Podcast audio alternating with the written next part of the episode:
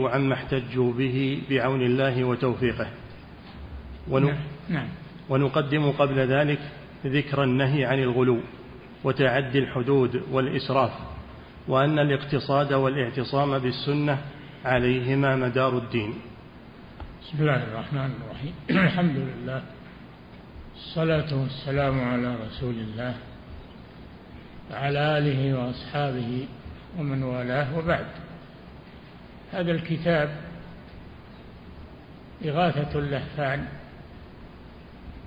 من مصائد الشيطان للإمام ابن القيم رحمه الله. الشيطان يكيد لبني آدم يريد أن يضلهم عن سبيل الله عز وجل. والله جل وعلا خلقه لحكمة. وأيضا مكنه من هذا العمل لحكمة لأجل أن يتميز الصادق في إيمانه من ضعيف الإيمان أو من المنافق الذي ينخدع بوساوس الشيطان. فلله الحكمة في ذلك. نعم. أعد.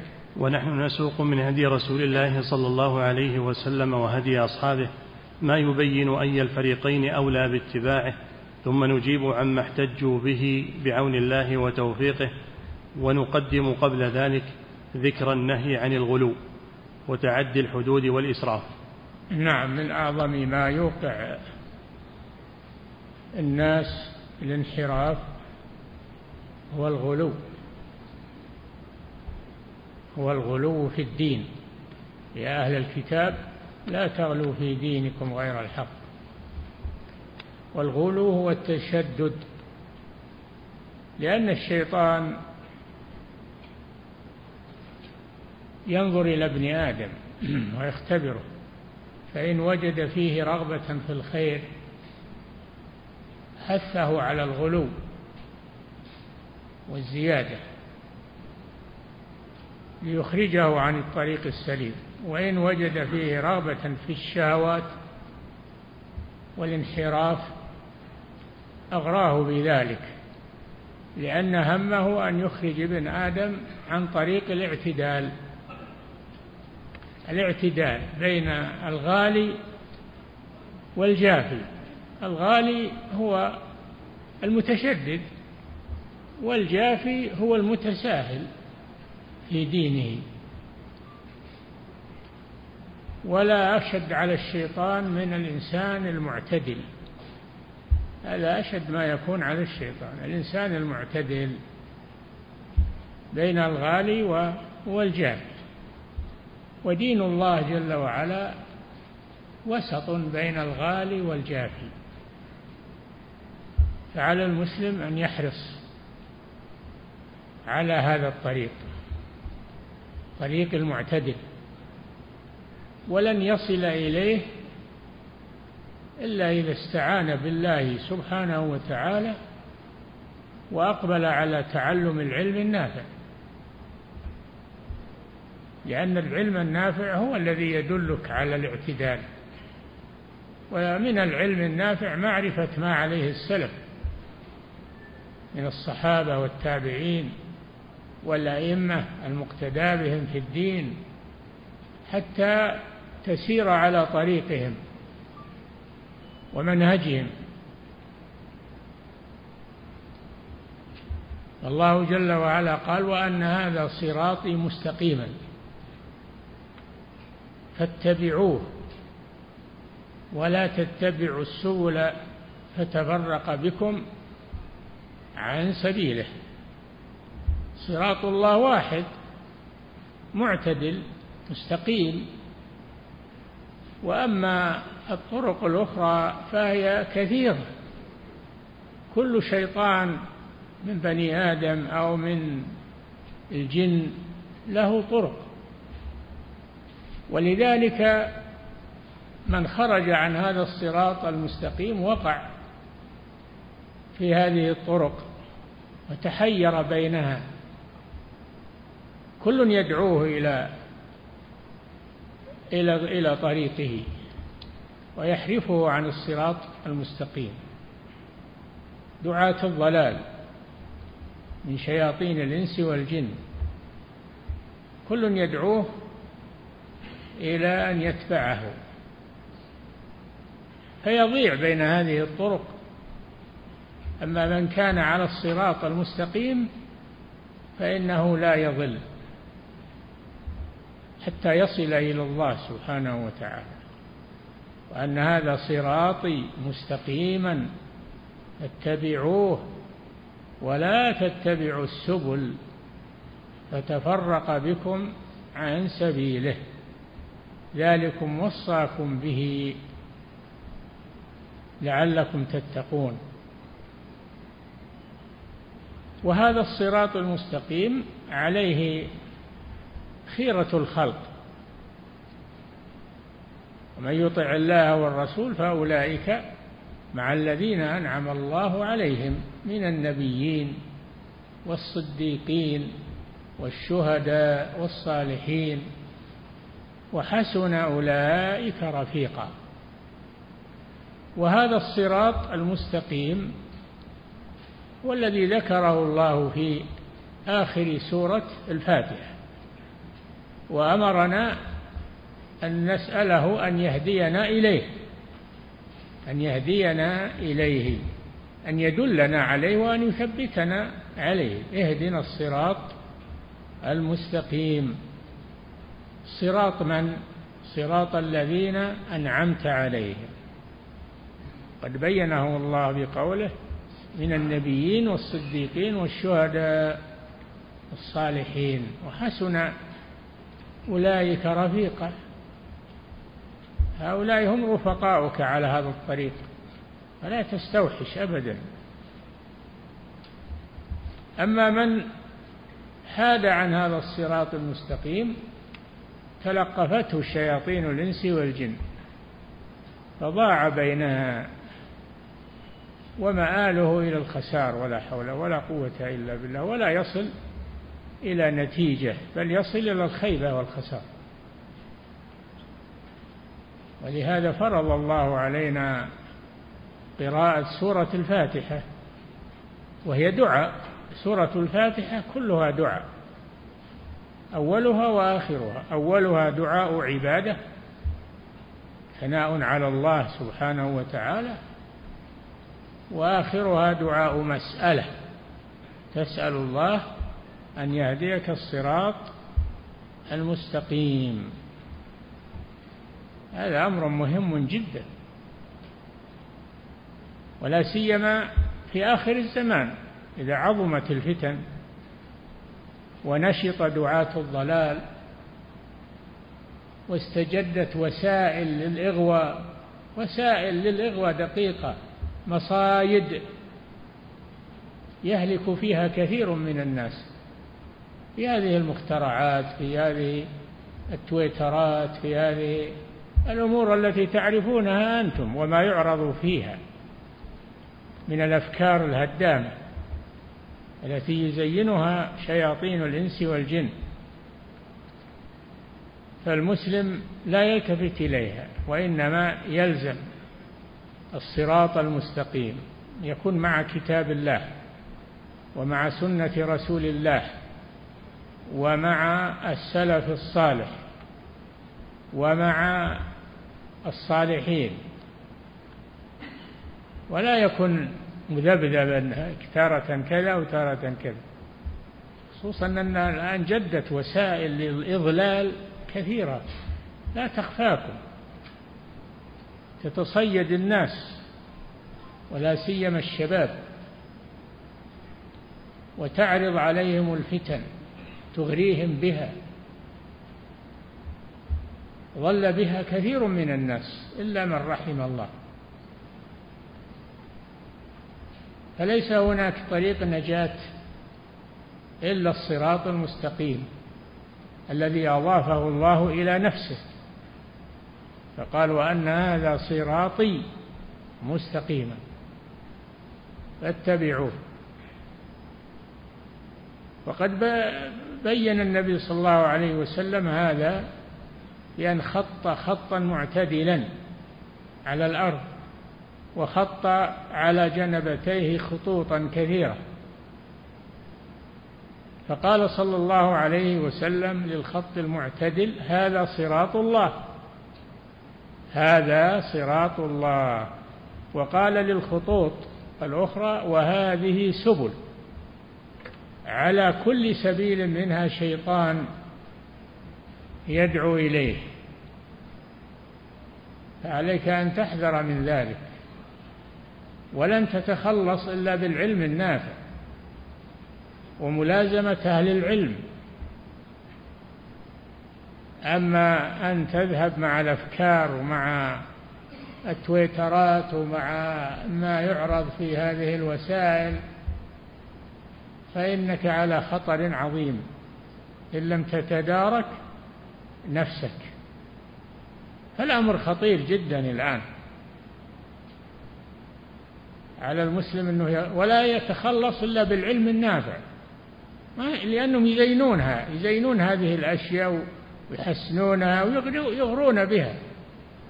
فلا يخلص منها إلا بالعلم النافع الموروث من كتاب الله وسنة رسوله وهدي السلف الصالح. وما عليه أهل العلم. فعليكم بملازمة أهل العلم. طلب العلم على العلماء المعروفين لا المتعالمين ولا العلماء الضالين. الأمر خطير جدا. نعم. ونقدم قبل ذلك ذكر النهي عن الغلو وتعدي الحدود والإسراف. أخطر شيء على على على الناس الغلو وهو التشدد في الدين. وهذا طريق الخوارج الذين وصفهم رسول الله صلى الله عليه وسلم بقوله يقتلون أهل الإيمان ويدعون أهل الأوثان. فالخوارج إنما يقاتلون المسلمين. ما عرف عنهم أنهم قاتلوا الكفار أبدا وإنما يقاتلون المسلمين. لأنهم يرون أن المسلمين كفار والعياذ بالله. فيقاتلونهم يقتلون أهل الإيمان ويدعون أهل الأوثان. لئن أدركتهم لأقتلنهم قتل عاد يقول الرسول صلى الله عليه وسلم. ولذلك يجب قتال الخوارج للقضاء على فتنتهم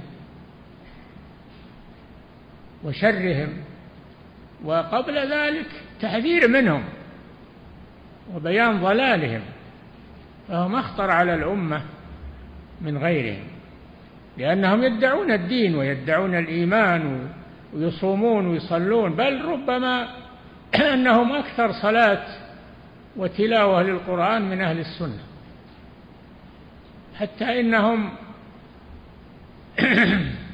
حتى إنهم ظهر هذا علي عليهم على جباههم وعلى وعلى مسامتهم أنهم أهل أهل قرآن وأهل صلاة وصلاة بالليل وأهل صيام لكنهم على غير طريق صحيح. نسأل الله العافية.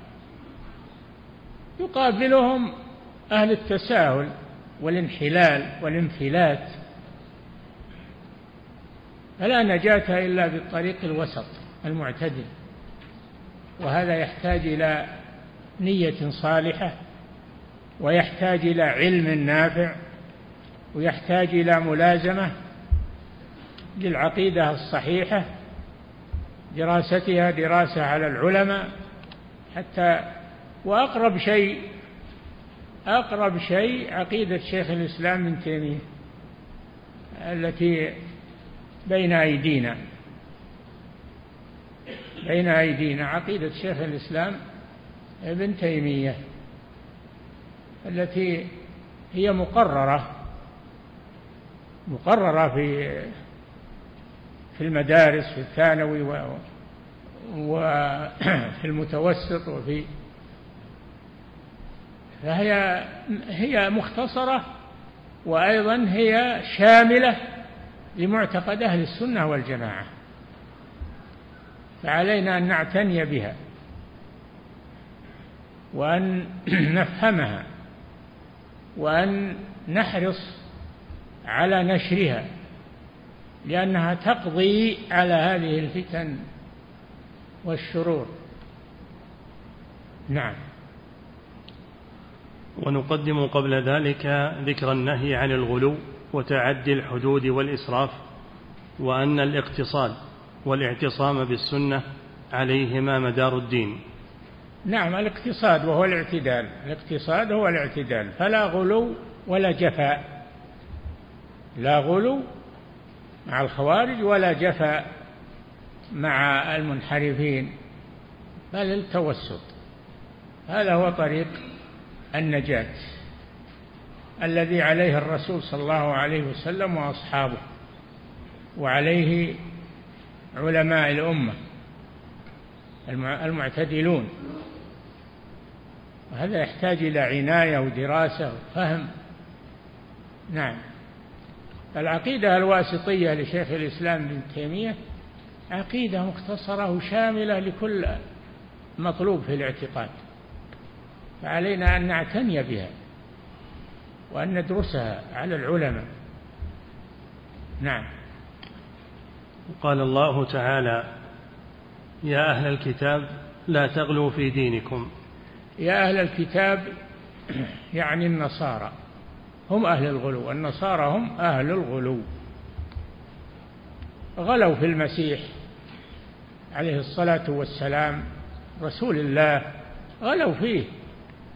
فمنهم من يعتقد أنه الله. يا أخي لا تضحك الله يهديك. تلفت. اللي يحضر يلتفت إلى الدرس. ما يتلفت هنا وهنا ويضحك. ما هو بهذا أدب طالب العلم. أنا أشوفكم وراكم.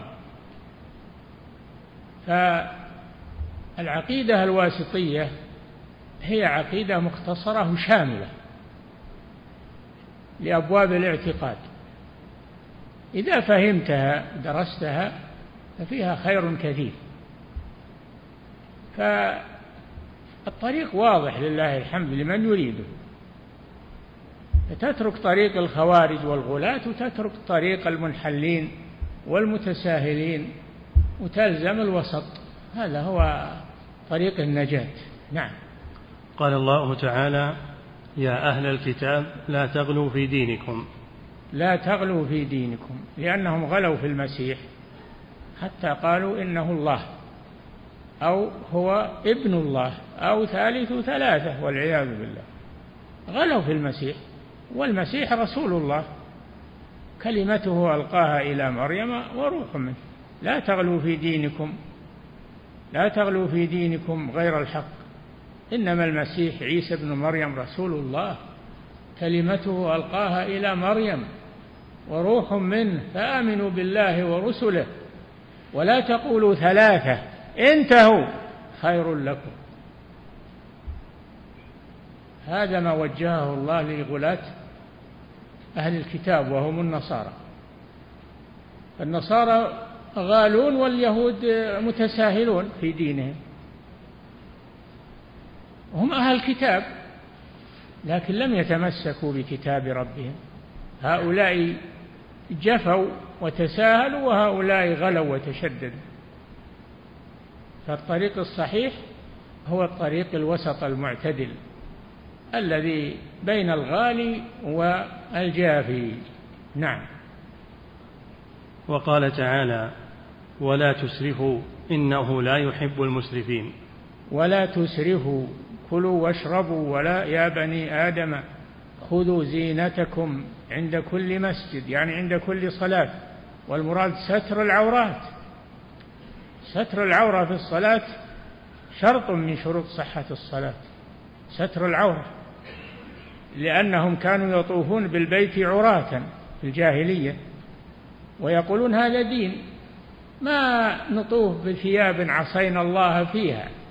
فيخلعون ثيابهم نسأل الله العافية. يطوفون بالبيت عراة. قال الله جل وعلا يا بني آدم خذوا زينتكم. أي استروا عوراتكم. عند كل مسجد يعني في الصلاة. كلوا واشربوا. لا تحرموا طيبات ما أحل الله لكم. ولا تعتدوا.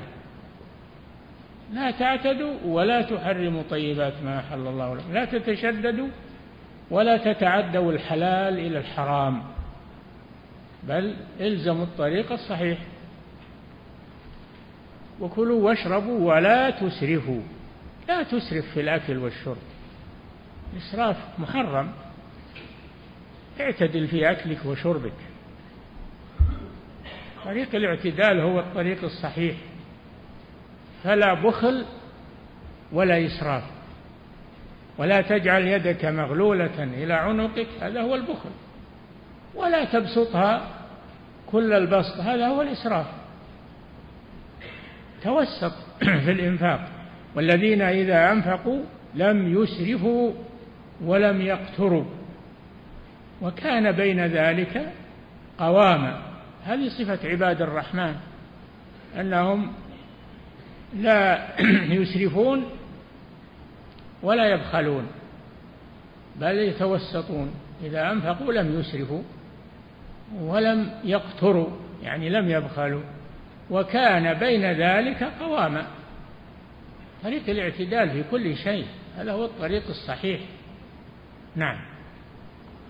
وقال تعالى تلك حدود الله فلا تعتدوها. تلك حدود الله فلا تعتدوها. الحلال إذا جاء الحلال قال لا تعتدوه وإذا جاء الحرام قال لا تقربوه. تلك حدود الله فلا تقربوها. هذا المحرمات. لا تقربها. أما الحلال فلا تتعداه. قف عند حده. نعم. وقال تعالى ادعوا ربكم تضرعا وخفية إنه لا يحب المعتدين. المعتدين يعني في الدعاء. الذين يدعون على الناس من غير حق. يدعو على الناس من غير حق. يعتدي في دعاء. هذا لا يجوز. نعم. وقال تعالى ولا تعتدوا إن الله لا يحب المعتدين. ولا تعتدوا في أي شيء الاعتداء في كل شيء ومنه الدعاء. لا تعتدي في دعائك. تدعو على أحد لا يستحق أن تدعو عليه تظلمه بذلك. نعم. وقال ابن عباس رضي الله عنهما قال رسول الله صلى الله عليه وسلم غداة العقبة وهو على ناقته. القط لي حصن فلقطت له سبع حصيات. نعم الرسول صلى الله عليه وسلم لما حج لما حج ودفع من المزدلفة إلى منى بعد طلوع الشمس. في الطريق أمر الفضل بن العباس رضي الله عنه وكان رديفه على الراحلة. قال القط لي الحصى حصى الجمرة. فلقط له سبع حصيات. فأخذها رسول الله صلى الله عليه وسلم وجعل ينفخ فيها ويقول أمثال هؤلاء فرموا. وإياكم والغلو فإنما أهلك من كان قبلكم الغلو. أمثال هؤلاء الحصيات حصيات صغيرة حصى الخلف. لا تجيب حصن كبار. تقول هذا هذا أبلغ في في, في الطاعة وهذا أحسن من الصغير. الصغير إذا ما يسوي شيء هذا هذا لا يجوز هذا غلو. عليك بالقصد والسنة ففيها الخير وفيها الهداية. إياك والغلو وإياك والتساهل. نعم. وقال ابن عباس رضي الله عنهما قال رسول الله صلى الله عليه وسلم غداة العقبة وهو على ناقته القط لي حصن فلقطت له سبع حصيات من حصى الخذف قال؟ فلقطت له سب قال؟ فقال القط لي حصن. لا أول أول. وقال ابن عباس. ابن عباس يعني الفضل ما هو بعبد الله الفضل بن العباس كان رديفه صلى الله عليه وسلم. نعم ولهذا العباس يكنى بأبي الفضل هو أكبر أولاده. نعم. وقال ابن عباس رضي الله عنهما قال رسول الله صلى الله عليه وسلم غداة العقبة وهو على ناقته. القط لي حصن فلقطت له سبع حصيات من حصى الخذف حصى الخذف اللي يخذف على الأصابع. نعم. فجعل ينفضهن في كفه ويقول أمثال هؤلاء فرموا. ثم نعم, أي نعم. ويقول أمثال هؤلاء فرموا ثم قال أيها الناس إياكم والغلو في الدين فإنما أهلك الذين من قبلكم الغلو في الدين. رواه الإمام أحمد والنسائي. ومن ذلك الغلو في حصى الجمرات. يعني يقول هذه ما يسوون شيء هذول صغار ويجيب حصن كبار. هذا غلو والعياذ بالله. نعم. وقال أنس رضي الله عنه قال رسول الله صلى الله عليه وسلم لا تشددوا على أنفسكم فيشدد الله عليكم فإن قوما شددوا على أنفسهم فشدد الله عليهم فتلك بقاياهم في الصوامع والديار رهبانية ابتدعوها ما كتبناها عليهم. نعم هؤلاء النصارى تشددوا تشددوا واحدثوا الرهبانية ورهبانية ابتدعوها أو ابتدعوها من عندهم. ما كتبناها عليهم ما فرضها الله عليهم لكن هم فعلوها ابتغاء رضوان الله. نيتهم صالحة لكن ما تكفي النية ما تكفي النية. لا بد من اتباع الطريق الصحيح. ورهبانية ابتدعوها. ما كتبناها عليهم إلا ابتغاء رضوان الله. فما رعوها حق رعايتها. هذه العادة أن الإنسان إذا تشدد أنه ينحل ولا ولا يصبر. لكن المعتدل هو الذي يصبر ويثبت. أما المتشدد فهو قريب من الانحراف ويمل. يمل من التشدد وينحرف والعياذ بالله. نعم. فنهى صلى الله عليه وسلم عن التشدد في الدين وذلك بالزيادة على المشروع وأخبر أن تشديد العبد على نفسه هو السبب لتشديد الله عليه. إما يعاقبه الله فيشدد عليه.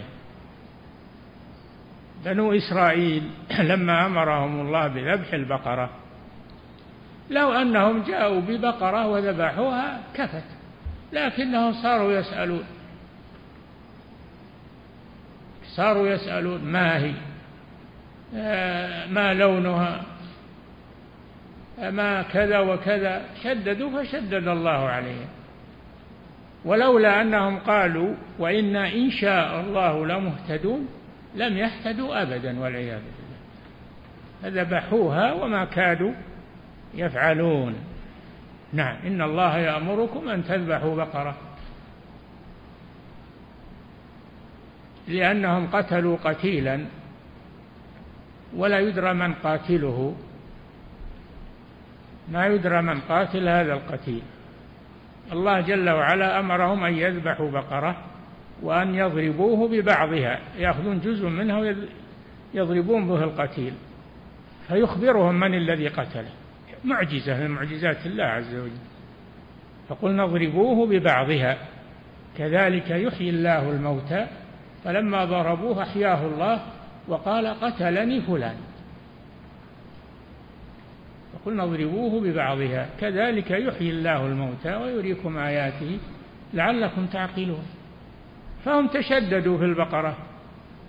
ادع لنا ربك يبين لنا ما هي. ادع لنا ربك يبين لنا ما لونها. ادع لنا ربك يبين لنا ما هي إن البقرة تشابه علينا. فلو أنهم ذبحوها من أول ما أمرهم الله اذبحوا بقرة أجزأتهم لكن تشددوا فشدد الله عليهم. نعم. فنهى صلى الله عليه وسلم عن التشدد في الدين وذلك بالزيادة على المشروع. نعم. وأخبر أن تشديد العبد على نفسه هو السبب لتشديد الله عليه إما بالقدر وإما بالشرع. إما بالقدر لأن يقدر الله عليه أمرا شديدا وإما بالشرع. يعني يأمره بأمر لا يستطيعه أو يشق عليه يشرع له شيء شاق عليه عقوبة له. نعم. فالتشديد بالشرع مثل ما شدد الله على بني إسرائيل. في اللحوم نعم. فالتشديد بالشرع كما يشدد على نفسه بالنذر الثقيل فيلزمه الوفاء به. نعم مثل ما لو ينذر إنه يصوم يصوم الدهر يعني السنة كلها أو يصوم أشهر فهذا شدد على نفسه وشدد الله عليه بأن بأن ألزمه بالنذر. من نذر أن يطيع الله فليطعه. ولو كان النذر ثقيلا لأنه هو الذي ألزم نفسه به فشدد الله عليه. نعم. وبالقدر كفعل أهل الوسواس فإنهم شددوا على أنفسهم فشدد عليهم القدر حتى استحكم ذلك وصار صفة لازمة لهم. ولذلك الموسوس تجده يتكلف يتكلف بالطهارة يتكلف في العبادة يتكلف لأنه يرى أنها غير مجزئة فيشدد الله عليه عقوبة له. نعم. قال البخاري رحمه الله وكره أهل العلم الإسراف فيه يعني الوضوء وأن يجاوزوا فعل النبي صلى الله عليه وسلم. كره النبي صلى الله عليه وسلم الإسراف في الوضوء. النبي صلى الله عليه وسلم توضأ. النبي توضأ وأرانا كيفية الوضوء. يجب أن نقف عند ذلك. غسل الرجلين آه، آه، المضمضة والاستنشاق غسل الوجه وغسل اليدين مع المرفقين. غسل الرجلين مرة مرة أو ثنتين ثنتين أو ثلاث ثلاث ولا يزاد على ثلاث. ثلاث بدعة. الزيادة على الثلاث بدعة. أما الثلاث فهي فضيلة وسنة. وأما الواحدة فهي مجزية. الغسلة الواحدة مجزية. كافية. لكن إذا كان يبي يزيد يزيد إلى ثلاث فقط. ولا يزيد عليها. نعم. قال البخاري رحمه الله وكره أهل العلم الإسراف فيه يعني الوضوء وأن يجاوزوا فعل النبي صلى الله عليه وسلم. وقال ابن عمر إسباغ الوضوء الإنقاء. الإنقاء. نعم إسباغ الوضوء. إنقاء الوضوء. من يعني تعميمه بالغسل. تعميم الوضوء تعميم العضو بالغسل بحيث لا يبقى منه شيء لا يجري عليه الماء. الواجب مرة واحدة والسنة إلى ثنتين إلى ثلاث ولا يزيد الرابعة. الرابعة بدعة. نعم. فالفقه كل الفقه الاقتصاد في الدين والاعتصام بالسنة. الفقه كل الفقه يعني الفهم الصحيح. هو الاقتصاد في الدين الاقتصاد عدم الغلو عدم الغلو وعدم التشدد. نعم. فالفقه كل الفقه الاقتصاد في الدين والاعتصام بالسنة. الاقتصاد في الدين الاقتصاد يعني عدم الغلو. والعمل بالسنة الواردة عن الرسول صلى الله عليه وسلم هذا هو الطريق الصحيح.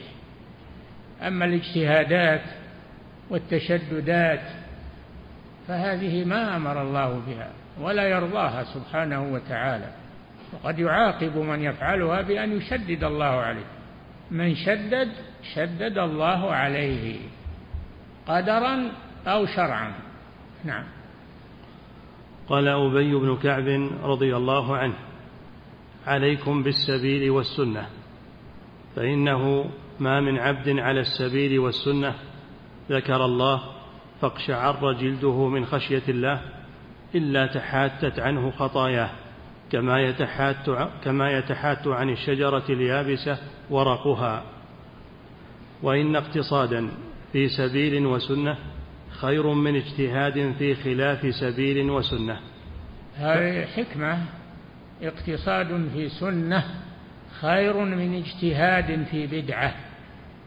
شوف اقتصاد في سنة يعني اعتدال وعدم إسراف خير من اجتهاد في بدعة. لأن كل بدعة ضلالة. نعم. وإن اقتصادا في سبيل وسنة خير من اجتهاد في خلاف سبيل وسنة. فاحرصوا إذا كانت أعمالكم اقتصادا أن تكونوا أن تكون على منهاج الأنبياء وسنتهم. هي فيها الخير، الاقتداء بالأنبياء هو الخير والصلاح. ولا تقول هذا شوي هذا قليل هذا. نعم. قال الشيخ أبو محمد المقدسي في يعني كتابه. الموفق بن قدامة. أبو محمد هو الموفق بن قدامة صاحب المغني. نعم. قال الشيخ أبو محمد المقدسي في كتابه ذم, ذم الوسواس. نعم مطبوع. كتاب ذم الوسواس لابن قدامة مطبوع موجود. نعم. الحمد لله الذي هدانا بنعمته وشرفنا بمحمد صلى الله عليه وسلم وبرسالته ووفقنا للاقتداء به والتمسك بسنته ومن علينا باتباعه الذي جعله علما على محبته ومغفرته وسببا لكتابة رحمته وحصول هدايته فقال سبحانه قل إن كنتم تحبون الله فاتبعوني يحببكم الله ويغفر لكم ذنوبكم.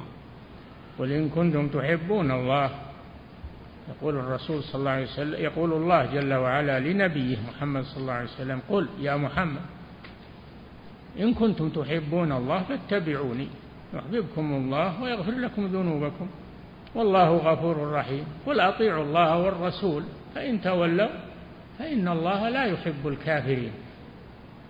الذي يحب الله يقتدي برسوله صلى الله عليه وسلم ويتبع الرسول صلى الله عليه وسلم. أما الذي يقول أنا أحب الله ولكن يتبع الشيخ الفلاني ورئيس الطريقة الفلانية هذا من أهل الضلال ما هو ما هو من أهل السنة.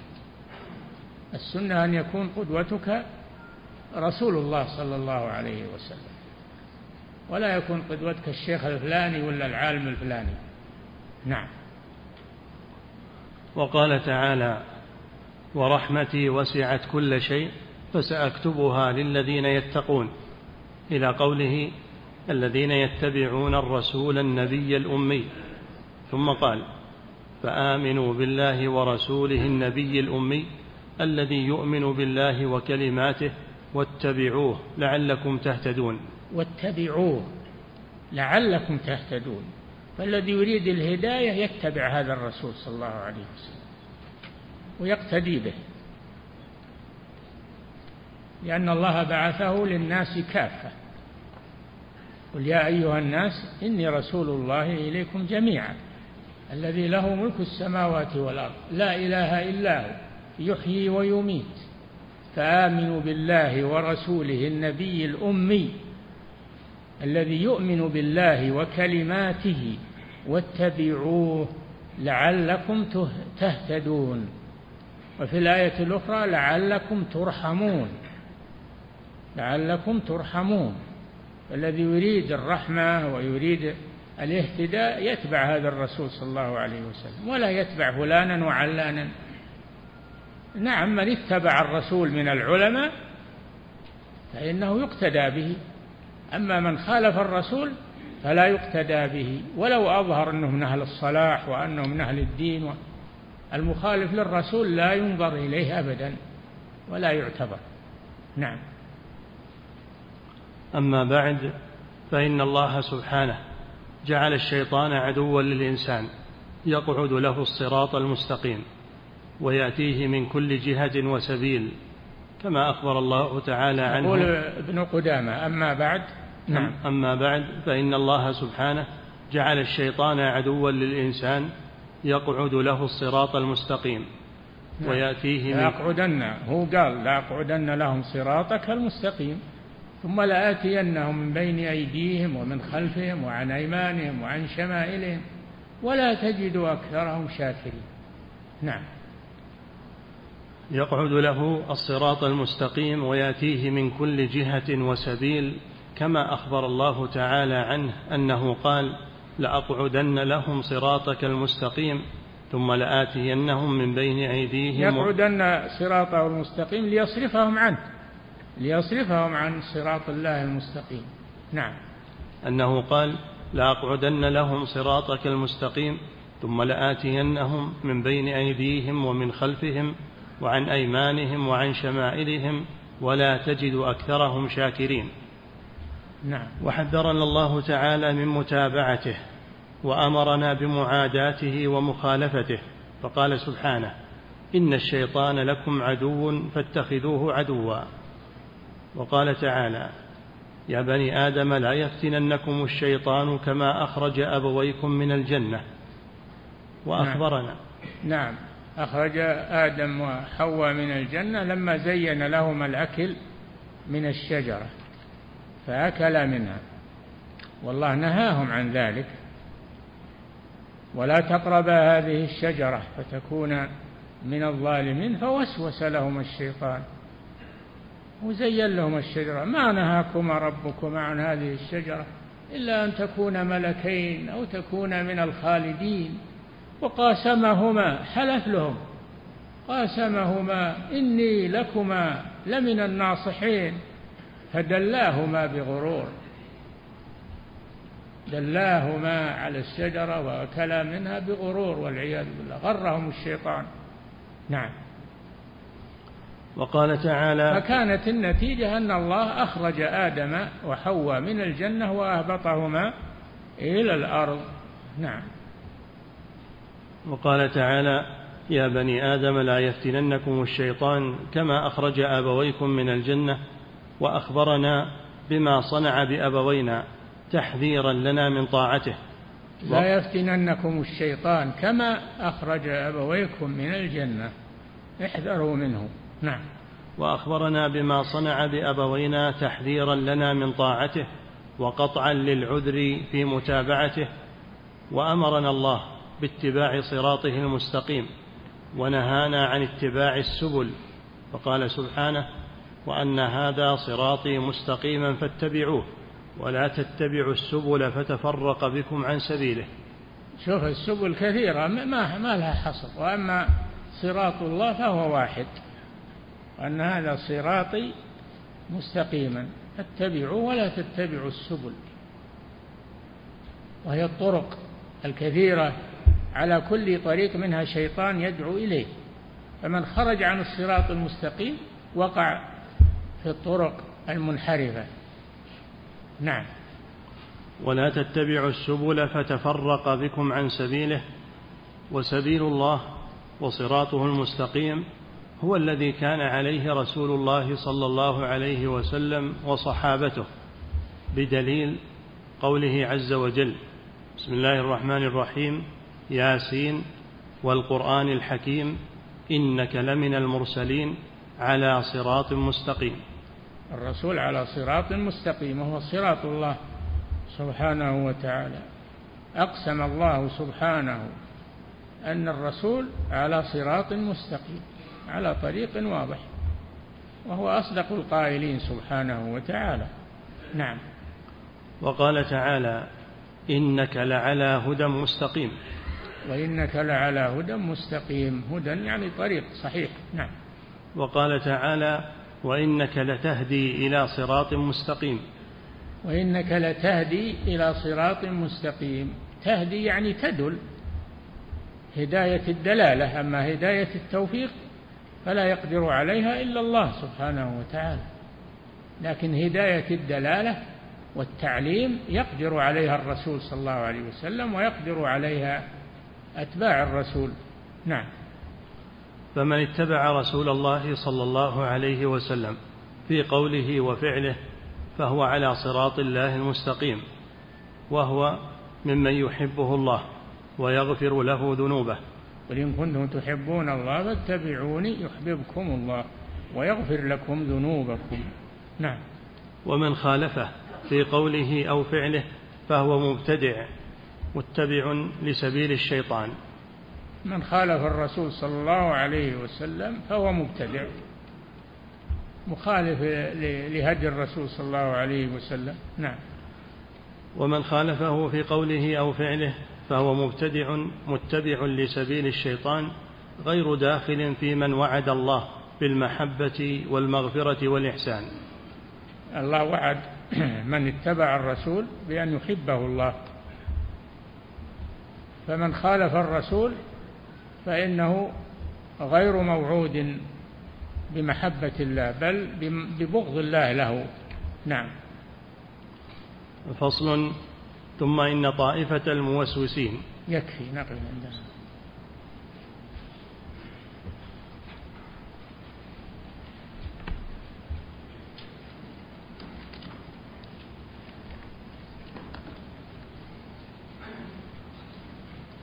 فضيلة الشيخ وفقكم الله.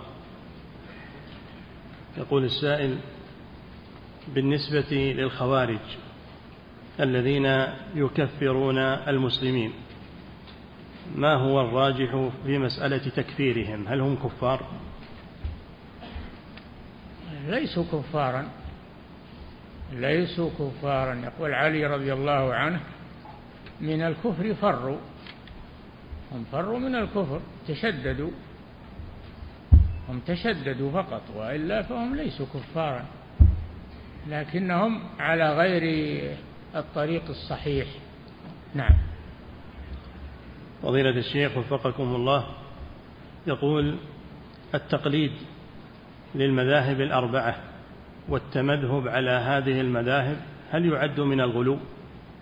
لا يا أخي.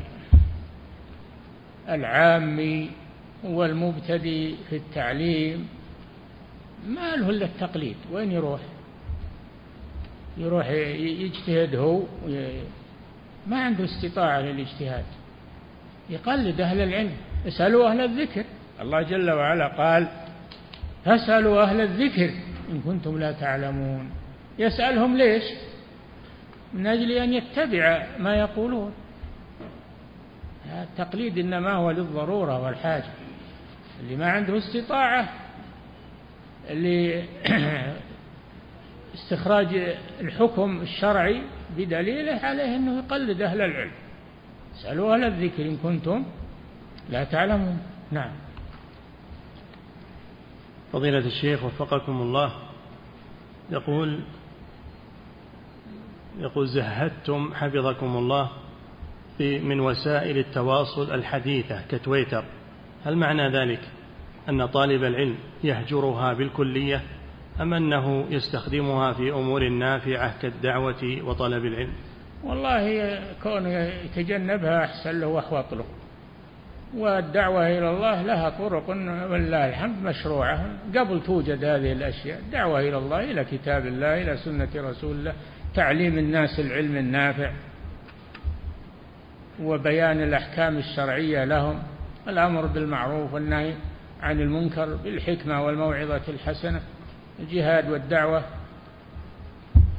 ما ما حاجة إلى هذه. تشغلك تشغلك وقد تجلب لك شيء تستحسنه وتقع فيه. ابتعاد عنها ما في شك إنه أبرى للذمة. وعندك ما يغنيك عنها والحمد لله. نعم. فضيلة الشيخ وفقكم الله يقول السائل كيف يميز طالب العلم في هذا الوقت الذي كثرت فيه الفتن؟ كيف يميز بين العالم والمتعالم لكي يأخذ العلم من أهله؟ يا أخي العلماء معروفون ما هم خفيين. هم يعرفهم الناس ويرجعون إليهم يقتدون بهم. فالعالم بين ما هو ما هو خفي والمتعالم بين. اللي ما درس على العلماء ولا أخذ العلم عن العلماء هذا متعالم. اللي يقتصر على الكتب وقراءة الكتب هذا متعالم. ما يكون عالم من لا يعرف مشايخه لا بد يعرف مشايخه منهم. منين أخذ العلم؟ العلم مثل النسب. لازم إنه واللي ما ما له ما له مشايخ يقولون هذا لقيط يسمونه اللقيط لأن ما له أبو فالمسألة ما هي ما هي بسهلة يعني. تلقي العلم ما هو بسهل. لازم تلقى العلم عن العلماء المعروفين به المستقيمين عليه الذين يعملون به. نعم. فضيلة الشيخ وفقكم الله. هذا سائل من خارج هذه البلاد يقول بلدي ليس فيها علماء فما الطريقة الصحيحة لطلب العلم الصحيح؟ علما بأنني أريد أن أنتقل إلى هذه البلد وإلى الرياض لطلب العلم لكن والدي لا يرضى بذلك فماذا أصنع؟ الله جل وعلا قال وما كان المؤمنون لينفروا كافة. فلولا نفر من كل فرقة منهم طائفة ليتفقهوا في الدين. فإذا ما كان في بلدك علماء سافر إلى العلماء في أماكنهم ولا هو بلازم أنك تقيم عندهم طول الدهر. لو شهر لو نصف شهر لو أيام ثم ترجع. سافر إليهم واليوم الحمد لله. وسائل السفر متيسرة وتسهل السفر عن ذي قابل كانوا يرحلون إلى العلماء من مسافات بعيدة يمشون على أقدامهم. الإمام أحمد رحل إلى اليمن. ليتصل بالإمام عبد الرزاق الصنعاني. رحل سافر إليه. وكانوا يسافرون على أرجلهم. وكانوا يتغربون في بلاد ليست بلادهم ولا معهم شيء ولا استعداد. يطلبون العلم. فالرحلة إلى العلماء مطلوبة في كل وقت. واليوم تسهلت الرحلات. والحمد لله. بإمكانك تروح أول النهار وترجع في آخر النهار من أقصى الدنيا على الرحلات السريعة. نعم. فضيلة الشيخ وفقكم الله يقول السائل هل هذه الوسوسة والتخيلات هي أمر طبيعي قد يحصل لكثير من الناس أم هو خاص بالمستقيمين الذين شددوا على أنفسهم فشدد الله عليهم؟ كلهم كلهم عرضة للوسوسة وكلهم عرضة. ولذلك يشرع لنا الاستعاذة بالله من الشيطان عند الوساوس وعند وإما ينزغنك من الشيطان نزغ فاستعذ بالله. إنه هو السميع العليم. الاستعاذة بالله من الشيطان عندما توسوس تستعيذ بالله من الشيطان وتترك تترك الوسواس ولا تلتفت إليه. نعم. فضيلة الشيخ وفقكم الله. يقول هل ورد عن الإمام أحمد رحمه الله أن الإنسان إذا كان موسوسا في غسل الخارج منه أن علاج ذلك أن ينضح على سراويله الماء بعد قضائه لحاجته. عن الإمام أحمد بالذات ما أدري لكن نعم يقولون كذا. العلماء أدركنا بعضهم يقول كذا. يقول إذا كان الإنسان مصاب بالوسواس وعنده أنه يخرج منه شيء فعليه أنه ينضح سراويله علشان أنه يزول عنه هذا الشيء. نعم. فضيلة الشيخ وفقكم الله. هذا سائل يقول كثيرا ما أسهو في صلواتي فأسجد للسهو. فقال لي رجل إن كثرة سجودك للسهو دائما هذا من الوسوسة. قال يقول كثيرا ما أسهو في صلاتي فأسجد للسهو. فقال لي رجل إن كثرة سجودك للسهو دائما هذا من الوسوسة. فهل ما ذكره صحيح؟ سجود السهو لمن ترك واجبا مثل التشهد الأول قام ولم يأتي بالتشهد الأول يسجد للسهو. مثلا زاد في الصلاة قام إلى قام إلى خامسة في الرباعية أو إلى ثالثة في الثنائية زاد قام زيادة. هذا يسجد للسهو. يسجد للسهو عن زيادة أو عن نقص في الصلاة. ما هو عن الوساوس كل ما يتوسوس تسجد. لا. تعود من الشيطان ويكفي. أما السجود فهو خاص لمن ترك آه، لمن ترك شيئا من الصلاة سهوا التشهد الأول أو قام إلى زيادة في الصلاة يسجد للسهو. نعم. فضيلة الشيخ وفقكم الله علاج الوسوسة هل يعالج عن طريق العلم الشرعي فقط أم لا بد من أن يذهب إلى طبيب نفسي؟ هذا يختلف. إن كان اللي أصابه مرض نفسي يذهب إلى الأطباء النفسانيين يعالجونه. إن كان الذي أصابه ما هو مرض نفسي وإنما هو وسواس هذا علاجه بتركه والاستعاذة بالله منه. نعم. فضيلة الشيخ وفقكم الله. وهذا سائل يقول الموسوس هل هو معذور في أفعاله وأقواله كالطلاق وغيره؟ أم أن, أم أن الأمر يختلف باختلاف الوسوسة؟ هذا إذا حصل منه شيء عليه أنه يسأل أهل العلم. كل حادث له حديث. أما نعطي جواب عام لا. يختلف اختلاف الناس. من حدث له شيء يسأل أهل العلم. نعم. فضيلة الشيخ وفقكم الله وهذه امرأة تسأل فتقول إن زوجها أصبح لا يصلي إلا نادرا بسبب الوسوسة. وربما جمع الصلوات وهو متضايق من ذلك وعالج نفسه عند أطباء نفسيين ولكن ما زال على حاله. سؤالها هل يجوز لها أن تبقى معه وهذه حاله من تركه الصلاة فروضا كثيرة بسبب ما ترك الصلاة لكن أصابه الوسواس. وما ترك الصلاة متعمدا. إنما تركها بسبب الوسواس يعالج الوسواس. يعالجه بالاستعاذة بالله من الشيطان بترك الوسواس بالعلاج النفسي إن كان به يعني مرض نفسي تسبب في العلاج. نعم.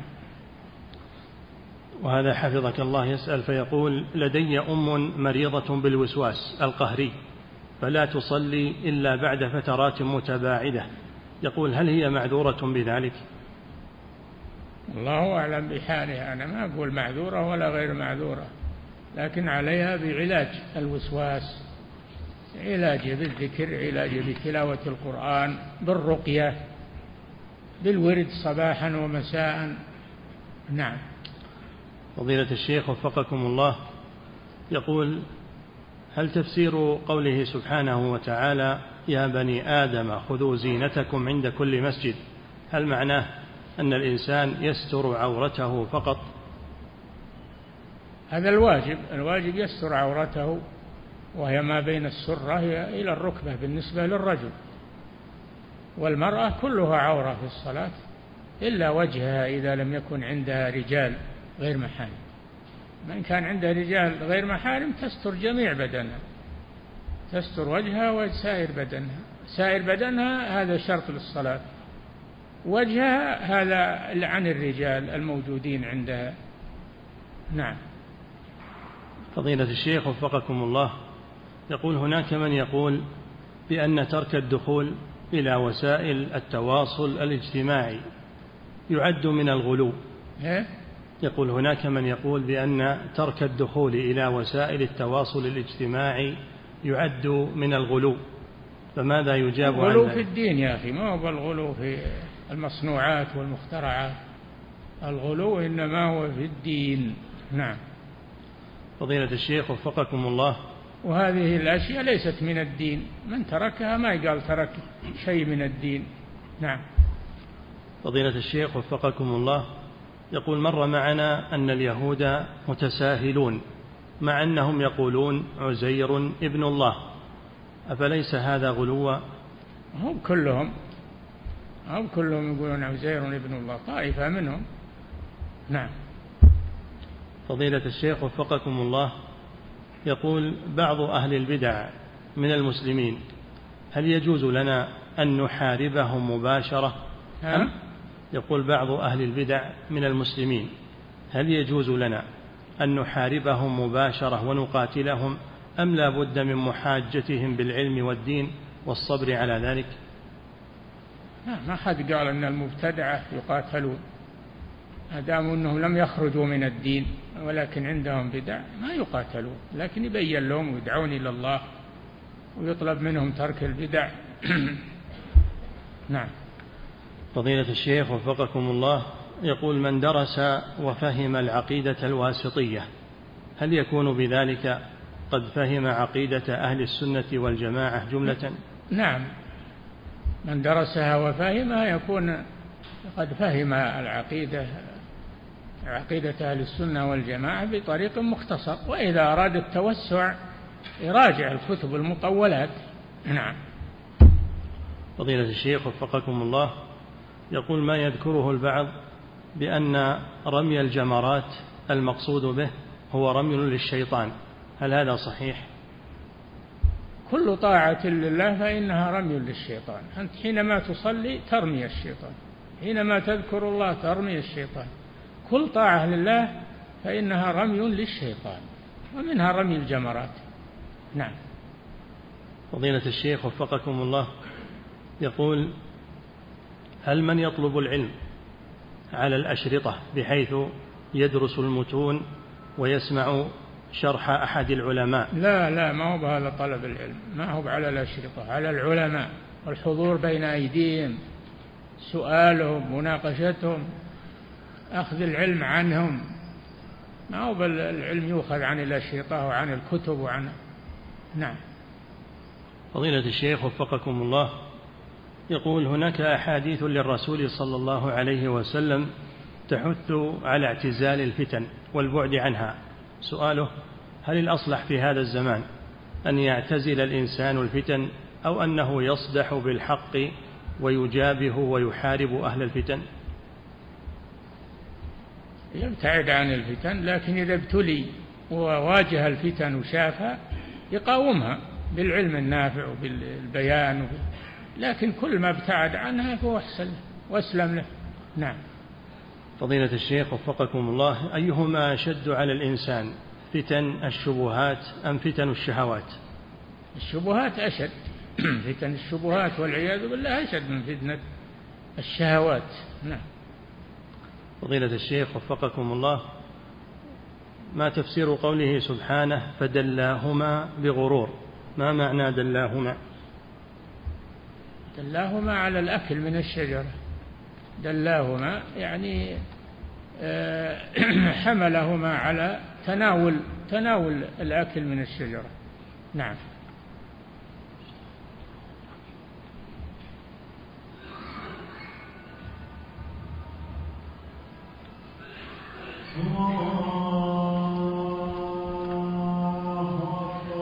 الله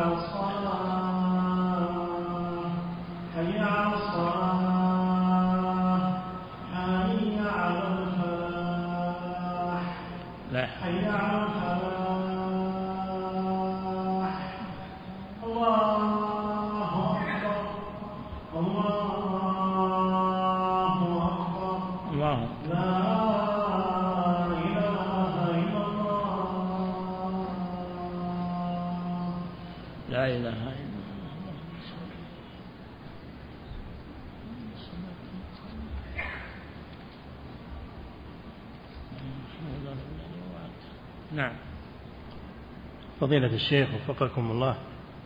يقول هل يجوز للمسلم أن يدخل إلى الكنائس من باب حب الاطلاع؟ من باب حب الاطلاع. ما في معنى يدخل الكنائس يمر عليها للاطلاع أو للدعوة إلى الله وبيان الحق لهم. نعم. فضيلة الشيخ وفقكم الله يقول السائل أحيانا عند قراءتي للفاتحة في الصلاة أعيد قراءتها مرة ثانية لكوني قد قرأتها بسرعة بدون خشوع. يقول أحيانا عند قراءتي للفاتحة في الصلاة أعيد قراءتها مرة ثانية. لا يا أخي قراءة الفاتحة ركن والركن ما يكرر الركن ما يكرر في الصلاة. لا تكرر إذا قرأتها مرة يكفي. مثل إذا سجدت ما تسجد أزود من السجدتين تقول ثالثة رابعة لا ما يجوز ما يكرر الركن. نعم. فضيلة الشيخ وفقكم الله يقول من أفطر قبل غروب الشمس قبل وقت الإفطار بدقيقة فقط جاهلا بالوقت فماذا يجب عليه؟ دقيقة ما تضر الدقيقة ما تضر والدقيقتين ما تضر نعم. فضيلة الشيخ وفقكم الله هذه امرأة تسأل فتقول تعطيني الدولة في بلدي تعطيني مالا لأولادي كمساعدة لهم. هل يجوز لي كأم أن أستعمل ذلك المال في شراء أغراض خاصة بي؟ تعطيها الدولة لأولادها ها؟ نعم. مساعدة نعم. تحفظها لهم. تحفظها لهم ولا تأخذ منها شيء. نعم. فضيلة الشيخ وفقكم الله يقول ما حكم الذهاب إلى طعام الوليمة إذا وجد في هذه الوليمة منكرات كالغناء مثلا؟ كان يقدر على الإنكار يذهب بل قد يجب عليه ذلك دعوة إلى الله وإنكار المنكر. ما إذا كان يبي يأكل ولا هو قال شيء ولا فما يجوز له يحضرها. نعم. فضيلة الشيخ وفقكم الله وهذا يسأل فيقول إن أمه امرأة كافرة فهل يجوز لي يقول هل يجوز لي أن أقوم بزيارتها في بيتها؟ نعم. حق الوالد ولو كان كافرا. ولو كان كافرا فله حق حق البر والإحسان إليه. لكن لا تتبعه على دينه. وإن جاهداك على أن تشرك بي ما ليس لك به علم فلا تطعهما. في الدين لا تطعهما. أما البر بهما والإحسان إليهما هذا من باب مقابلة الإحسان بالإحسان. نعم. فضيلة الشيخ وفقكم الله يقول ما ما حكم ما يفعله بعض الناس من السفر للسياحة في بلاد الكفر؟ لا يجوز هذا. يقولون ما يجوز السفر إلى بلاد الكفار إلا لغرض صحيح. إما لتجارة وإما لدعوة إلى الله عز وجل وإما لعلاج لعلاج مرض ما يوجد علاج إلا هناك بغرض صحيح ما يوجد إلا عندهم ثم يرجع بشرط أن يتمسك بدينه أن يتمسك بدينه ولا يتساهل فيه. نعم. فضيلة الشيخ وفقكم الله. امرأة تسأل تقول ما حكم أن تقوم المرأة بقص شعر رأسها؟ لا يجوز هذا. لا يجوز أن تقص شعر رأسها.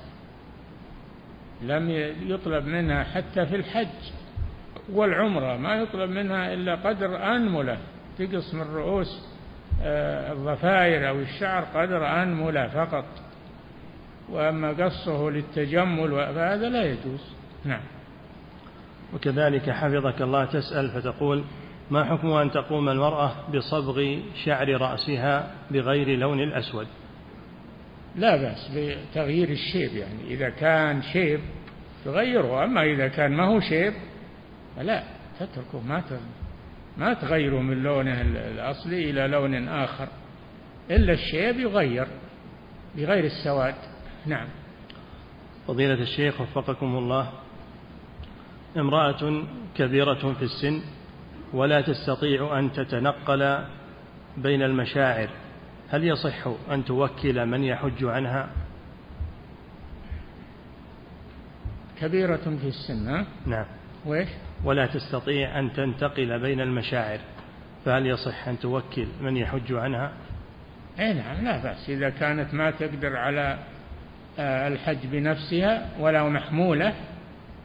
توكل النبي صلى الله عليه وسلم جاءت امرأة فقالت إن أبي أدركته فريضة الله في الحج وهو لا يستطيع الثبات على الراحلة. أفأحج عنه؟ قال نعم. حجي عن أبيك. نعم. فضيلة الشيخ وفقكم الله يقول ما حكم الصدقة على من لا يصلي؟ مع العلم أنه ذو قربى. ما يجوز الصدقة عليه وهو لا يصلي لأن هذا إعانة له وقد يفهم منه أنه يرضى عنه بتركه الصلاة. عليه أنه يهجره حتى يصلي. يتوب إلى الله عز وجل. ينكر عليه. نعم. فضيلة الشيخ وفقكم الله هذا سائل من خارج هذه البلاد. يقول هل تنصحون طالب العلم في خارج هذه البلاد أن يطلب القضاء في بلده وأن يتولاه إذا أراد إقامة الدين والدعوة والبعد عن تحكيم القوانين الوضعية؟ نعم قد يجب هذا. قد يجب هذا عليه إذا أنه يتقدم بطلب الوظيفة الدينية إذا لم يكن هناك من يقوم بها.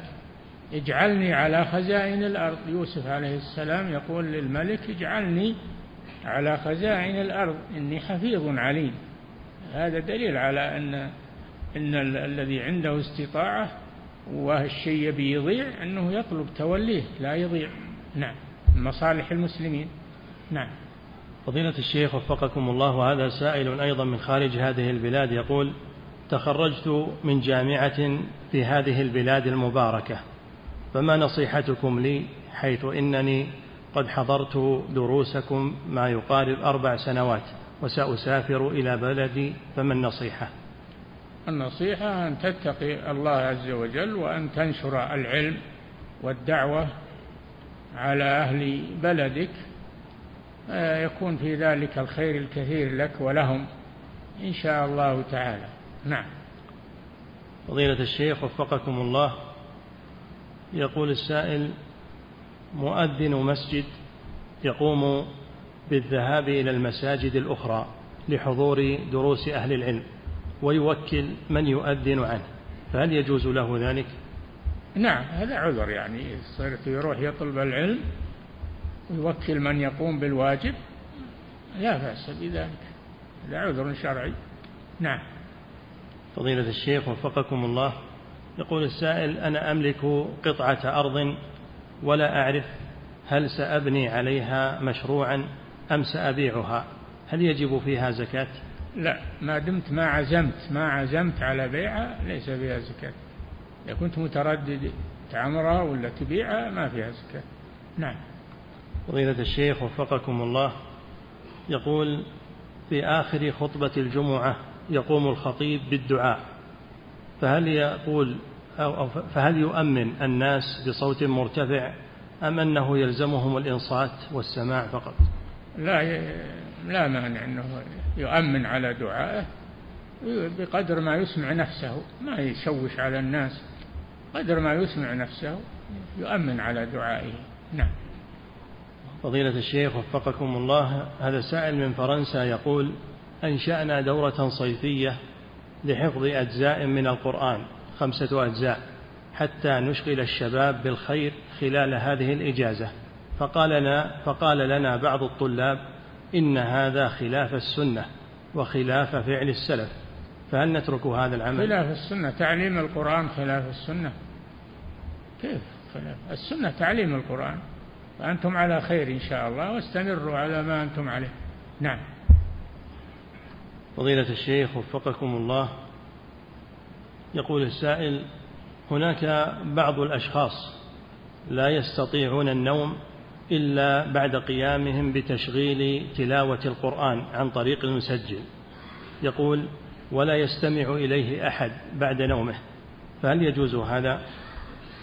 لا بأس بذلك. لا بأس بذلك. نعم. وأنه يشغل على القرآن ولا يشغل على الأغاني تنومه. نعم. فضيلة الشيخ وفقكم الله يقول الذهب المستعمل للزينة هل فيه زكاة؟ الصحيح أنه ما فيه زكاة.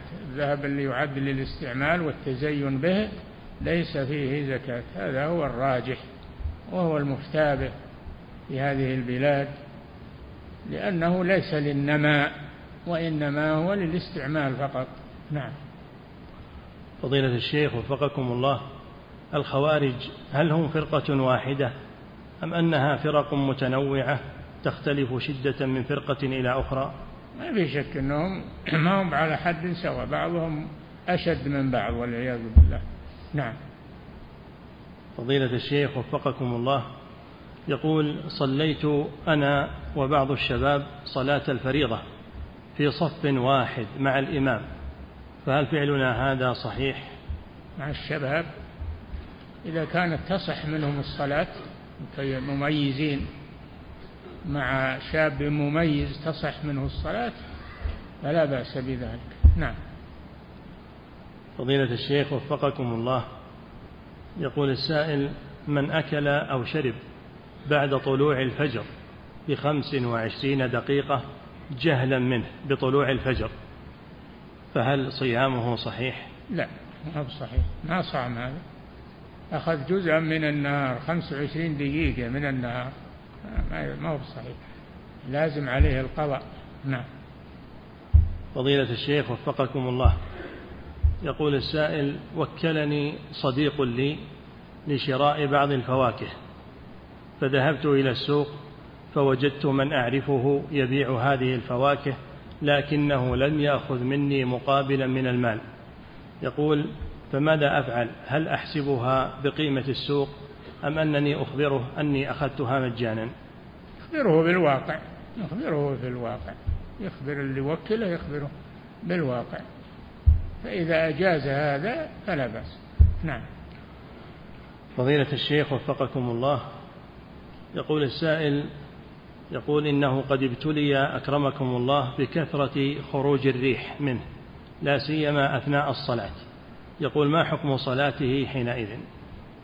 صلاته صحيحة لكن لا يتوضأ إلا عندما يريد الصلاة ويصلي ولو خرج منه شيء لأنه ما يستطيع أكثر من ذلك. نعم. حدثه دائم. نعم. فضيلة الشيخ وفقكم الله هل يجب على المرأة أن تستر قدميها في الصلاة؟ نعم. إذا كان يقول الرسول صلى الله عليه وسلم لما سألته إحدى زوجاته تصلي في الدرع قال إذا كان الدرع سابغا يغطي ظهور قدميها. نعم. انتهى